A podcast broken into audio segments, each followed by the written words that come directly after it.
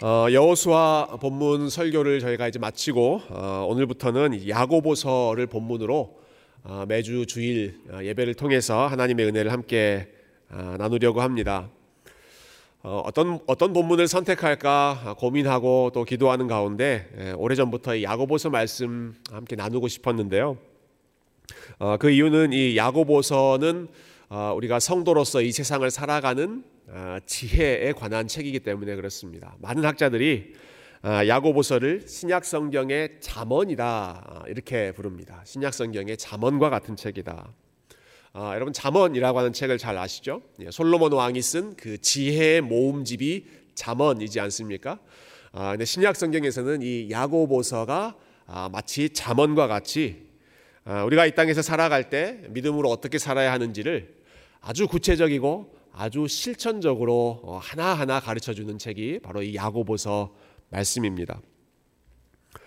어, 어찌나 이 야고보서는 행함, 실천, 순종 이런 것을 많이 강조하는지 어, 그래서 심지어는 어떤 학자들은 이렇게 우려를 표현하는 경우도 있죠. 어, 우리가 참 생명처럼 소중하게 여기는 가르침이 오직 믿음으로 구원 얻는다라고 하는 가르침인데 이 야고보서는 너무 행함을 많이 강조하고 너무 실천을 강조하니까 아, 오직 믿음으로라고 하는 교리와 좀 충돌하는 것 아닌가 하는 그런 그런 이 의구심을 아, 받을 정도로 예, 야고보서는 굉장히 에, 구체적인 실천을 강조하고 있습니다. 어, 야고보서의 실천적인 성격을 잘 보여주는 증거가 있는데요. 예, 이 야고보서는 주로 명령형 문장이 많습니다. 명령형 이렇게 해라. 저렇게 해라 명령하는 문장이 대부분을 이루고 있습니다. 이 점이 사도 바울의 글과는 좀 다르죠. 사도 바울은 아주 자세하게 설명합니다. 구원의 도리, 우리가 구원받는 원리 이런 것들 아주 논리적으로 차근차근 잘 설명하고 증명하는 데 탁월한 사람인데요. 야고보는 상세하게 설명하기보다는 직접 명령하는 스타일입니다. 이것을 하십시오. 이렇게 사십시오. 이것을 하지 마십시오. 구체적으로 명령하고 있습니다. 두 가지가 다 필요하죠. 우리 신앙생활을 할 때 때로는 아주 논리적으로 친절하게 잘 설명하는 일, 하나님께서 어떻게 우리를 구원하셨는가 역사도 돌아보고 우리가 무엇을 믿는가 자세하게 이해하고 또 납득시키는 일이 필요합니다. 그렇지만 때로는 이해되지 않아도 순종하는 것이 필요합니다. 많은 설명, 많은 어떤 논리보다도 이렇게 사는 것이 하나님께서 기뻐하신 일이다. 순종하고 거기에 따르는 것, 행함을 우리가 훈련하는 것이 필요한데요. 여러분 그런 면에서 볼 때 야고보서는 우리에게 순종과 행함과 실천을 강조하는 그런 면에서 우리에게 무척 큰 유익과 훈련을 제공하는 책이라고 할 수 있습니다. 저희가 앞으로 이 야고보서 말씀을 함께 나누는 가운데 어, 우리가 머리로만 알고 있었던 그러한 믿음의 원리들이 구체적으로 우리의 삶에서 열매를 맺는 우리의 실천으로 옮겨지는 어, 그러한 귀한 유익이 넘쳐날 수 있기를 어, 소망하며 우리 기대하는 마음으로 이 말씀 안으로 함께 들어갔으면 좋겠습니다.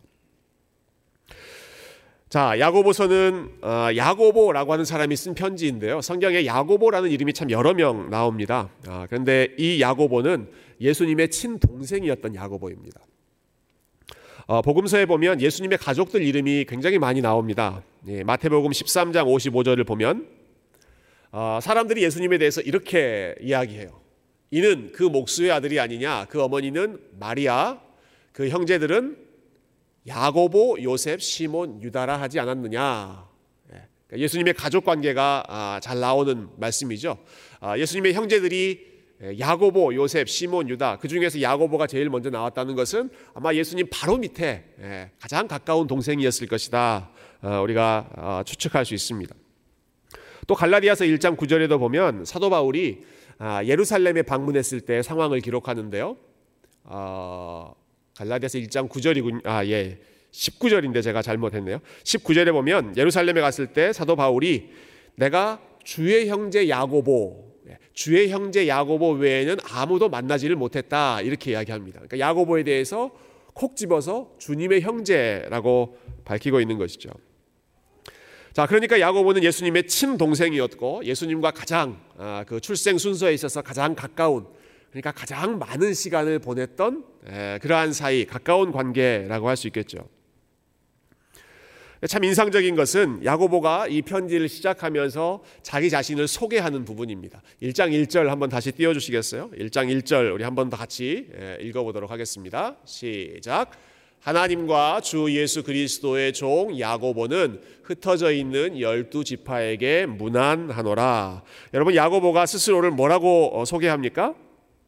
하나님과 주 예수 그리스도의 종 야고보는, 이렇게 합니다. 자기는 누구라고요? 나는 종이다. 하나님과 주 예수 그리스도의 종입니다. 라고 어, 소개하고 있죠. 어, 원래 예수님과 야고보의 관계는 어떤 관계였습니까? 형과 동생의 관계였습니다. 아, 야, 야, 예수님은 야고보에게 친형이었습니다. 우리 형이었습니다.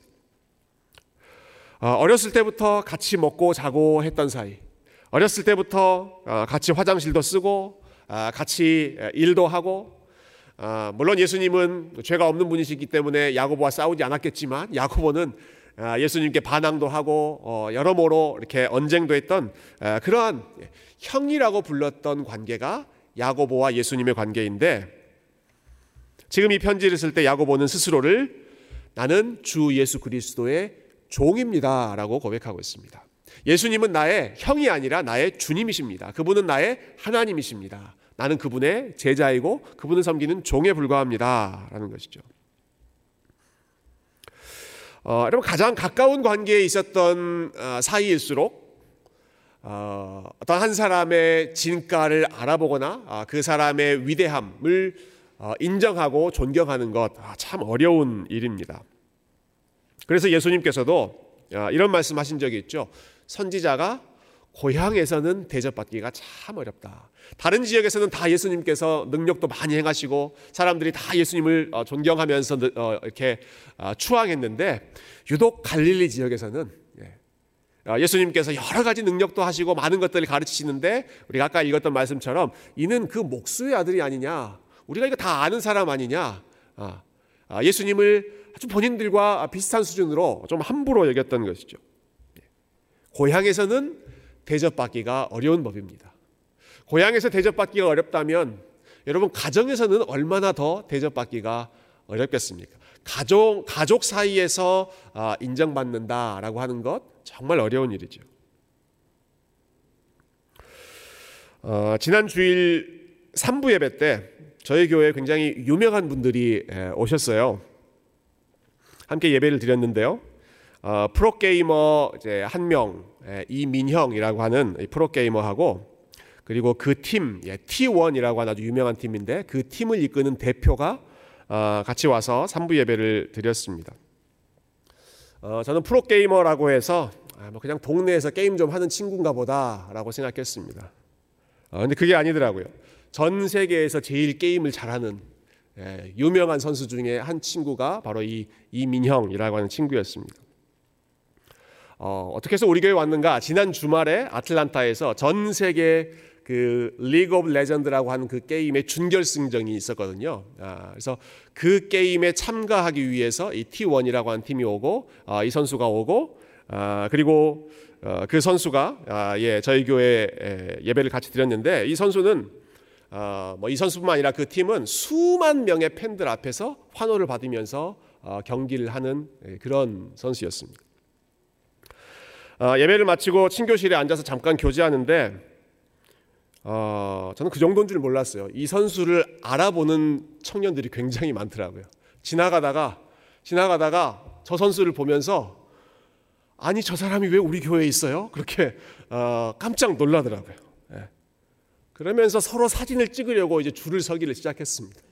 그 친구와 사진을 못 찍는 아, 사람들은 못 찍었던 사람들은 아, 엄청 아, 아쉬운 마음을 아, 감추질 못했는데요. 아, 여러분, 우리 교회가 이 정도입니다. 여러분, 예. 전 세계에서 제일 게임 잘하는 예, 프로게이머가 와서 같이 예배드리는, 알고 봤더니 본인들 숙소가 다운타운인데 다운타운에서 제일 가까운 한인교회 중에 하나가 예, 저희 교회라고 해서 이 로케이션이 우리 교회가 참 좋구나 하는 생각을 했습니다. 아, 여러분 이 선수는요 가는 곳마다 자기를 알아보는 팬들이 있습니다. 환호합니다. 근데 이 선수가 집에 가도 그렇게 유명한 선수일까요? 집에 가서도 사람들로부터, 가족들로부터 그런 환호를 받을까요? 예. 밖에서 일하고 밖에서 게임하고 집으로 들어왔을 때 가족들이 기다렸다가 아이고 이민영 선수 어, 사진 좀 찍어주세요 하면서 들어올 때 예, 같이 줄 서서 사진 찍고 그럴까요? 예. 그러지 않을 것입니다. 기특하고 자랑스러운 아들일 줄은 몰라도 집에 오면 그냥 아들이고 형이고 동생인 법이죠. 어, 여러분 야고보와 예수님의 관계 한번 생각해 보시면 좋겠습니다. 수많은 사람들이 예수님을 따라다닙니다.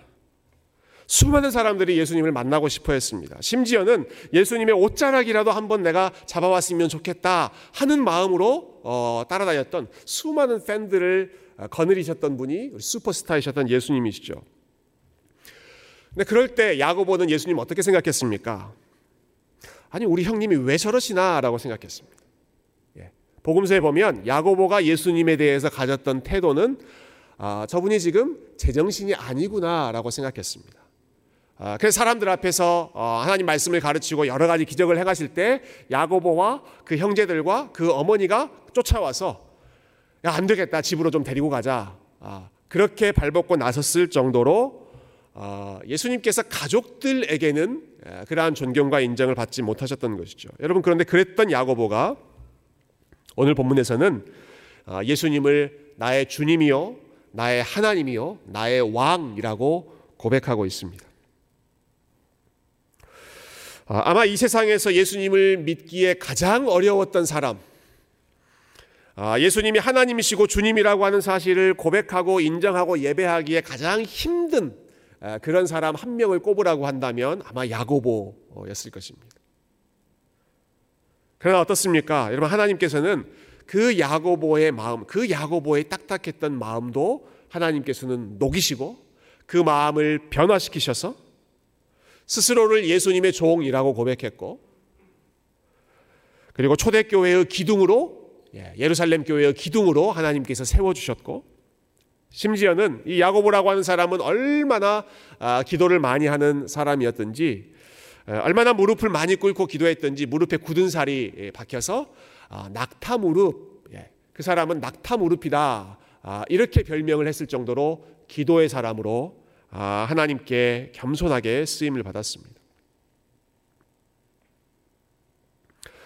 우리가 종종 이런 말을 하죠. 네, 사람 참 안 변해.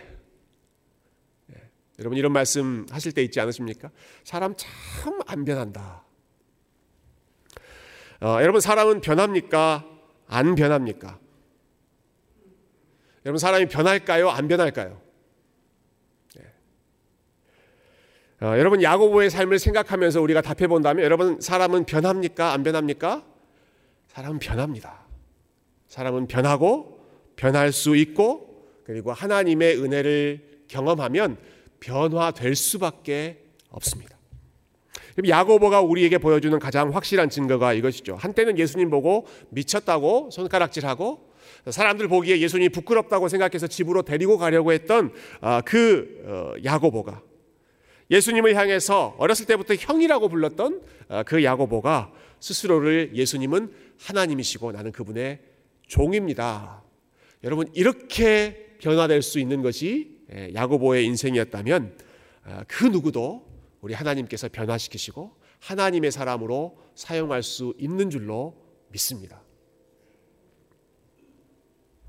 사실 우리가 고민해야 될 질문은 변화될 수 있는가 변화되지 않는가 하는 것보다 무엇을 위해 변화되는가 어떤 방향으로 변화되는가 하는 것이 더 중요한 질문이라고 생각합니다. 조금 전에 제가 말씀드렸던 아, 사람 참 안 변해 저 사람 정말 안 변하는구나 아, 저 사람 좀 바뀌었으면 좋겠는데 라고 말할 때 아, 여러분 그 말을 하는 속마음은 사실은 이런 뜻에 가까울 것입니다. 그 사람이 나에게 좀 더 잘 맞춰주면 좋겠어. 아, 여러분 한번 생각해 보세요. 어, 저 사람 참 안 변한다 라고 했을 때 어떤 마음에서 그런 말씀을 하십니까? 저 사람 안 변해 라고 하는 말은 사실은 저 사람 나하고 참 안 맞아 라고 하는 마음으로 우리가 할 때가 있습니다. 저 사람이 나에게 좀 더 잘 맞춰주면 좋겠는데 안 맞는다. 이게 참 불편하기 때문에 에, 사람 참 안 변한다 하는 이야기를 하죠. 아, 우리가 이런 기도 많이 합니다. 하나님, 아, 제 남편을 좀 변화시켜 주십시오. 하나님, 제 아내를 좀 변화시켜 주십시오. 아, 부모님들 같은 경우는 자녀들 위해서 하나님, 저희 자녀들을 좀 변화시켜 주십시오. 어, 이런 기도 많이 하지 않습니까? 아, 그럴 때 우리의 속마음 중에 하나는 아, 하나님, 저 사람하고 나하고 잘 안 맞아서 불편하고 껄끄럽고 여러 가지 에, 속상한 일들이 많이 있는데 하나님께서 바꿔주셔서 나하고 좀 잘 맞도록, 그래서 내 속을 좀 덜 썩이도록, 아, 그래서 좀 편하게 편한 관계로 어, 살아갈 수 있게 해달라고 좀 아, 바꿔달라. 아, 여러분, 이것이 우리가 변화를 기대하고 변화를 위해서 기도할 때 우리 속마음에 가지고 있는 심정이 아닐까요?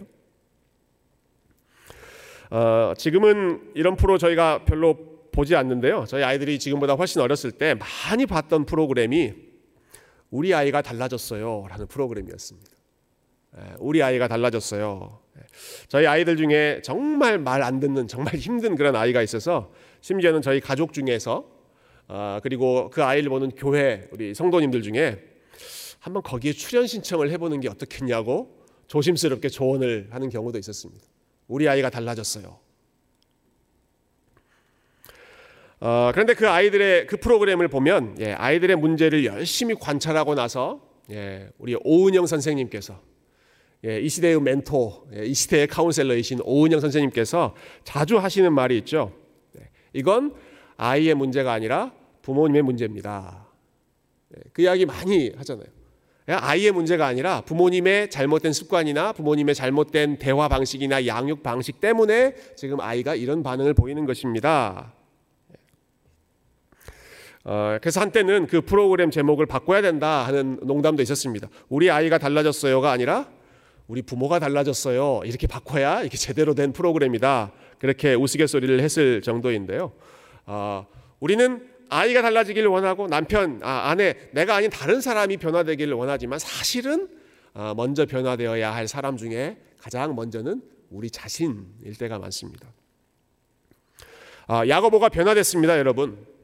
아, 야고보가 바뀌었습니다. 이 변화된 야고보를 생각할 때 어, 우리가 하나님 앞에 드려야 할 기도 제목, 정말 하나님 앞에 좀 간절히 구해야 할 기도 제목이 있다면 상대방을 변화시켜서 나에게 맞춰주는 사람 혹은 나의 종으로 삼을 수 있는 그런 사람 되게 해달라고 기도하는 것이 아니라 하나님, 제가 주 예수 그리스도의 종이 되게 해주십시오.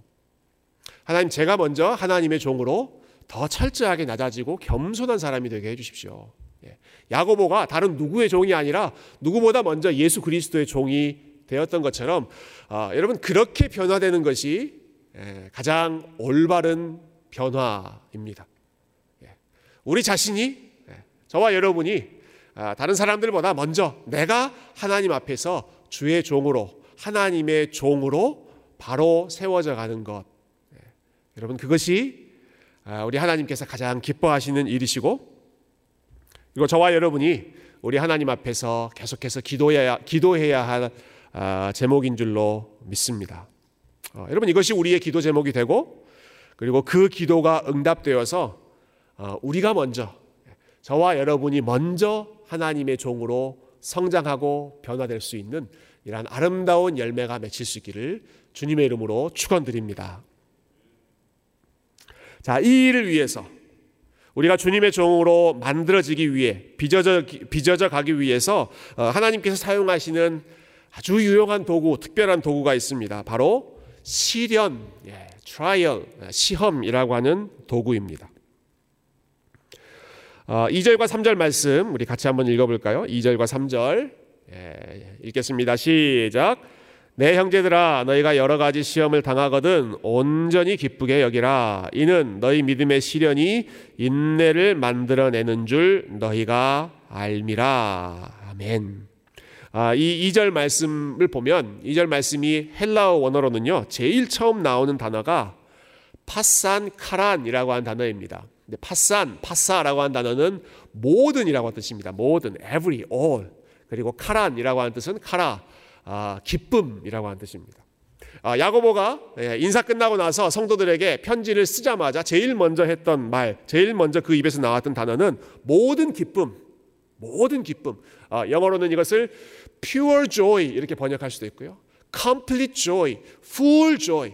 모든 기쁨, 완전히 기뻐하라. 충만하게 기뻐하라. 야고보가 그렇게 권면하고 있습니다. 전적으로 기뻐하고 순전하게 기뻐하고 충만하게 기뻐하십시오. 근데 무엇을 기뻐하라고 합니까? 너희가 여러 가지 시험을 당하거든 pure joy, count it all joy, 완전한 기쁨으로 그것을 여기십시오. 여러 가지 시험을 당할 때 그것을 기뻐하라는 것이죠. 어, 시험을 만나게 된 것을 기뻐하라고 권면하고 있습니다. 아, 우리말 번역을 보면 어, 너희가 여러 가지 시험을 만나거든 이렇게 에, 말하고 있어서 이렇게 영어로 어, 번역한다면 if의 느낌이 좀 많이 나오는 것 같아요. if. 아, 그런데 이 영어 성경에도 그렇게 잘 번역을 하고 있는데요. if보다는 만약, 예, 만약이라고 하는 뜻보다는 어, when, 무엇무엇 할 때. 더 좋은 번역은 사실 whenever입니다. 무엇무엇 할 때마다입니다. 아, 여러분들이 여러 가지 시험을 만날 때마다, 만날 때마다 그것을 온전히 기쁘게 여기십시오. 시험이라고 하는 현실이 if, 있을 수도 있고 있지 않을 수도 있는 그러한 하나의 초이스, 옵션, 가능성이 아니라 야고보는 그것을 기본적인, 성도의 기본적인 현실 조건으로 전제하고 있습니다. 우리가 여러 가지 시험을 당할 수밖에 없는 삶을 살고 있는데 그럴 때마다, 그럴 때마다 이게 있을 수도 있고 없을 수도 있고 아, 재수 없어서 여러 가지 시험을 만나면 그럴 때 여러분 그것을 기쁘게 여기십시오. 그 정도가 아닙니다. 여러 가지 시험을 만날 때마다 그걸 어떻게 하라고요? 열심히 잘 견뎌내십시오 정도가 아니라 count it pure joy, 그것을 너무너무너무 기쁜 것으로, 예, 온전한 기쁨으로 그것을 여기라는 것입니다. 왜 그렇게 기뻐해야 하는가?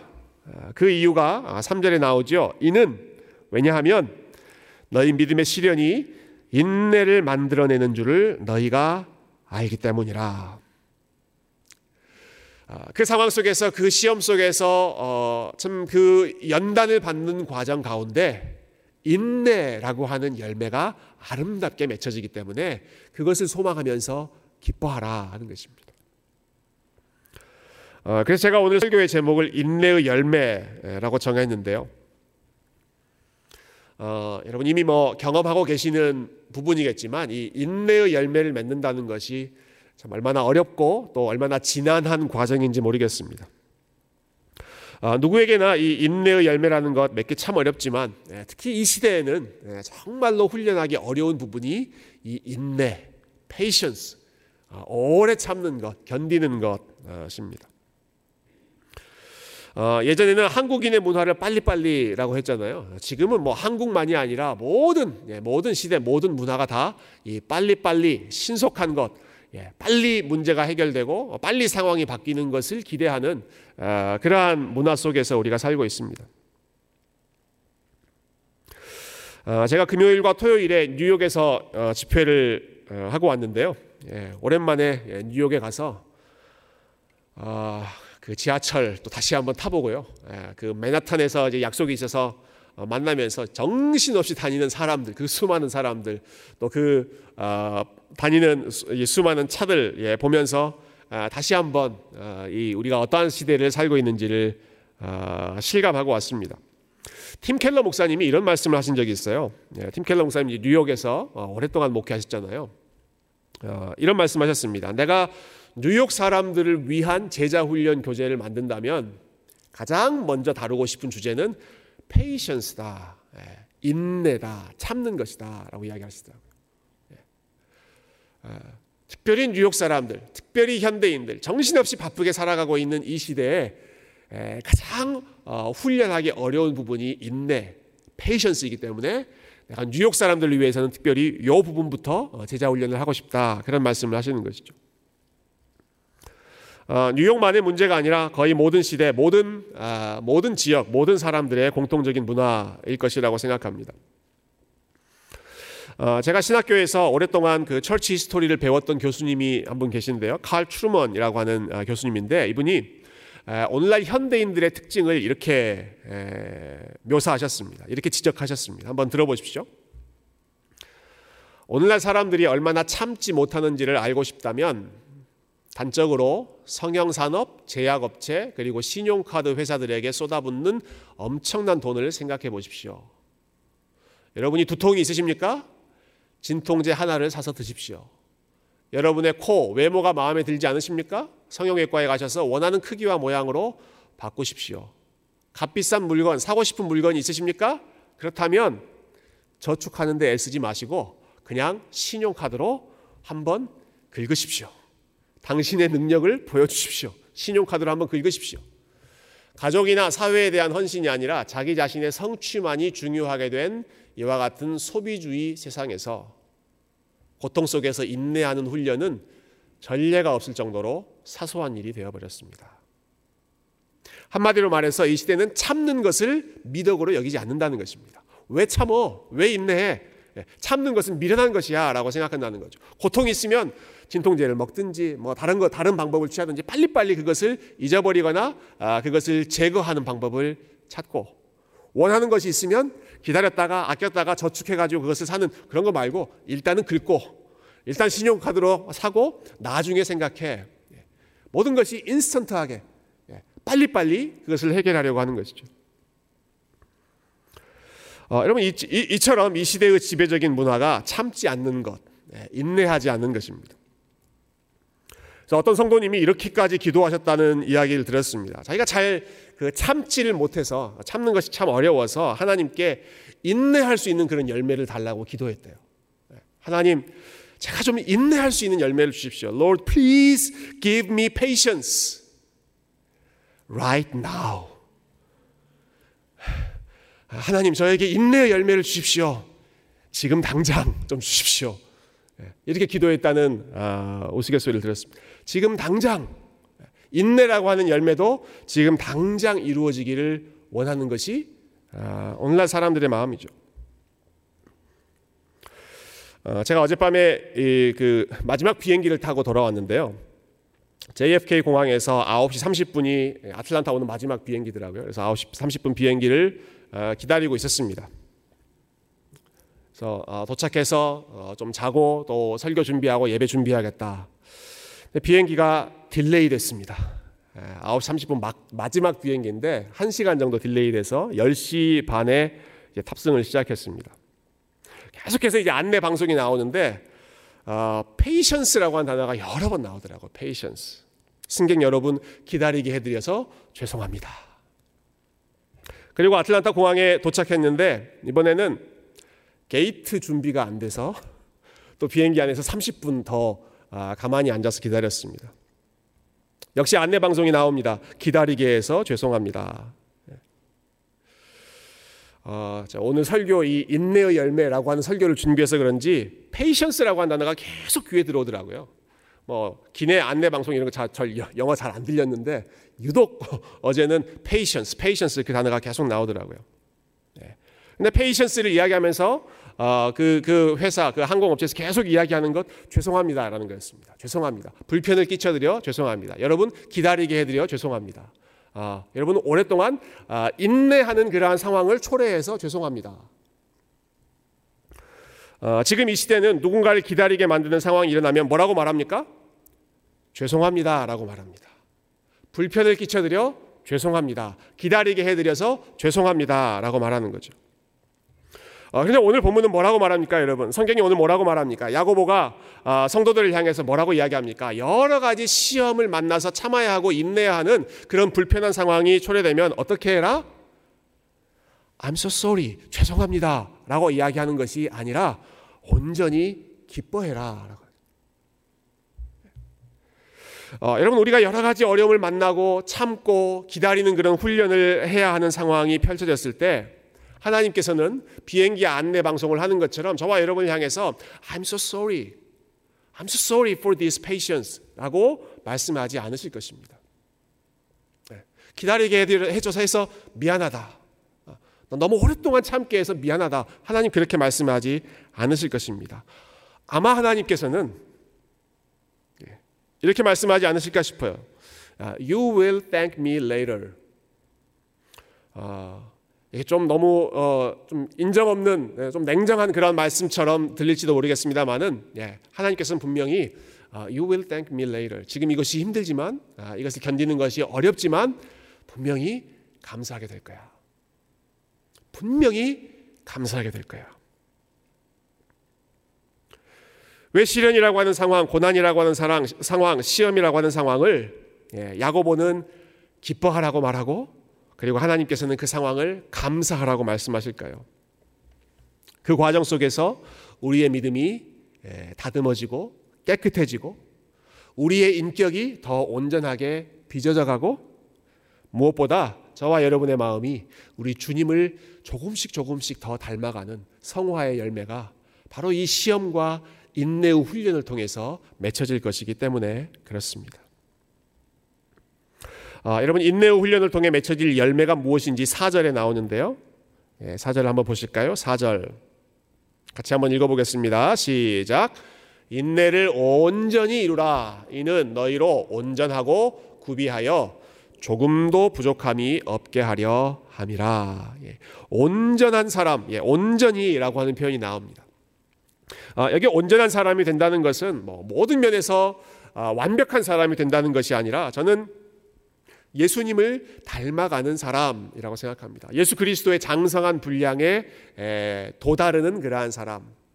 왜냐하면 이 온전하다라고 하는 단어가 헬라어로 예, 텔레이오스라고 하는 단어인데 똑같은 단어가 아, 예수님에게 여러 차례 사용됐습니다.